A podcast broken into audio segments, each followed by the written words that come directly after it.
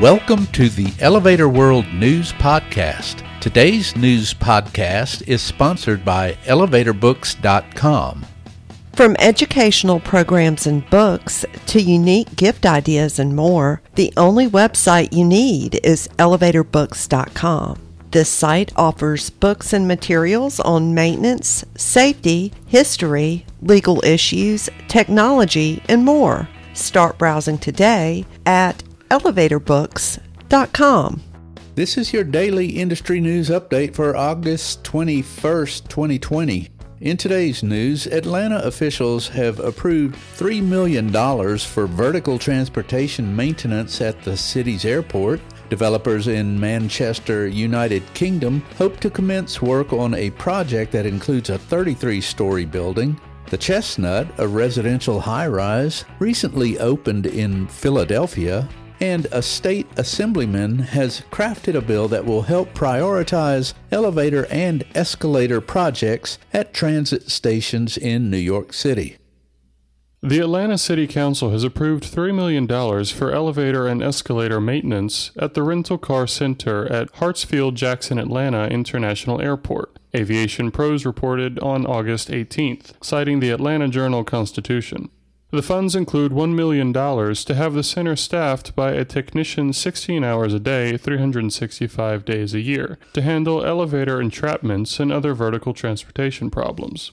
The Rental Car Center has experienced frequent failures for its vertical transportation equipment since it opened in two thousand nine. South Valley Estate, part of M C R Property Group, hopes to start clearing land on the former Gould Street Gasworks site north of downtown Manchester, United Kingdom, by twenty twenty-two to make way for the mixed-use Gasworks Newtown, World Construction Network reports, including a thirty-three story tower, two commercial structures, a park, and pedestrian and bicycle paths. The development would be built in four phases and bring approximately one thousand two hundred new homes to the market. M C R's Nick Lake said Gasworks Newtown would be transformative for the Northern Gateway area and said the development company has been working closely with the City Council to advance the plan. Since it was first unveiled, a three hundred forty-four foot tall, four hundred twenty unit residential tower at thirty-seven twenty Chestnut Street in the University City, part of Philadelphia, has been highly anticipated, Philadelphia Yimby reports. The Chestnut, which officially opened on July first, features a simple design described as a vertical L-shaped structure with a slimmer section to the south, topped with a mechanical bulkhead between the two sections. Metal and glass grace the north and south sides of the concrete building, which holds four hundred twenty-seven thousand one hundred square feet of space. Construction of the Chestnut progressed quickly, reaching ground level in March twenty nineteen and topping out five months later. New York State Assemblyman Jeffrey Dinowitz crafted a bill passed by both the Assembly and State Senate aimed at prioritizing the New York City Metropolitan Transportation Authority's subway accessibility upgrades, such as elevators, the Riverdale Press reports. The proposed law would complement the M T A's Fast Forward plan for improvements like elevators at fifty subway stations over the next five years.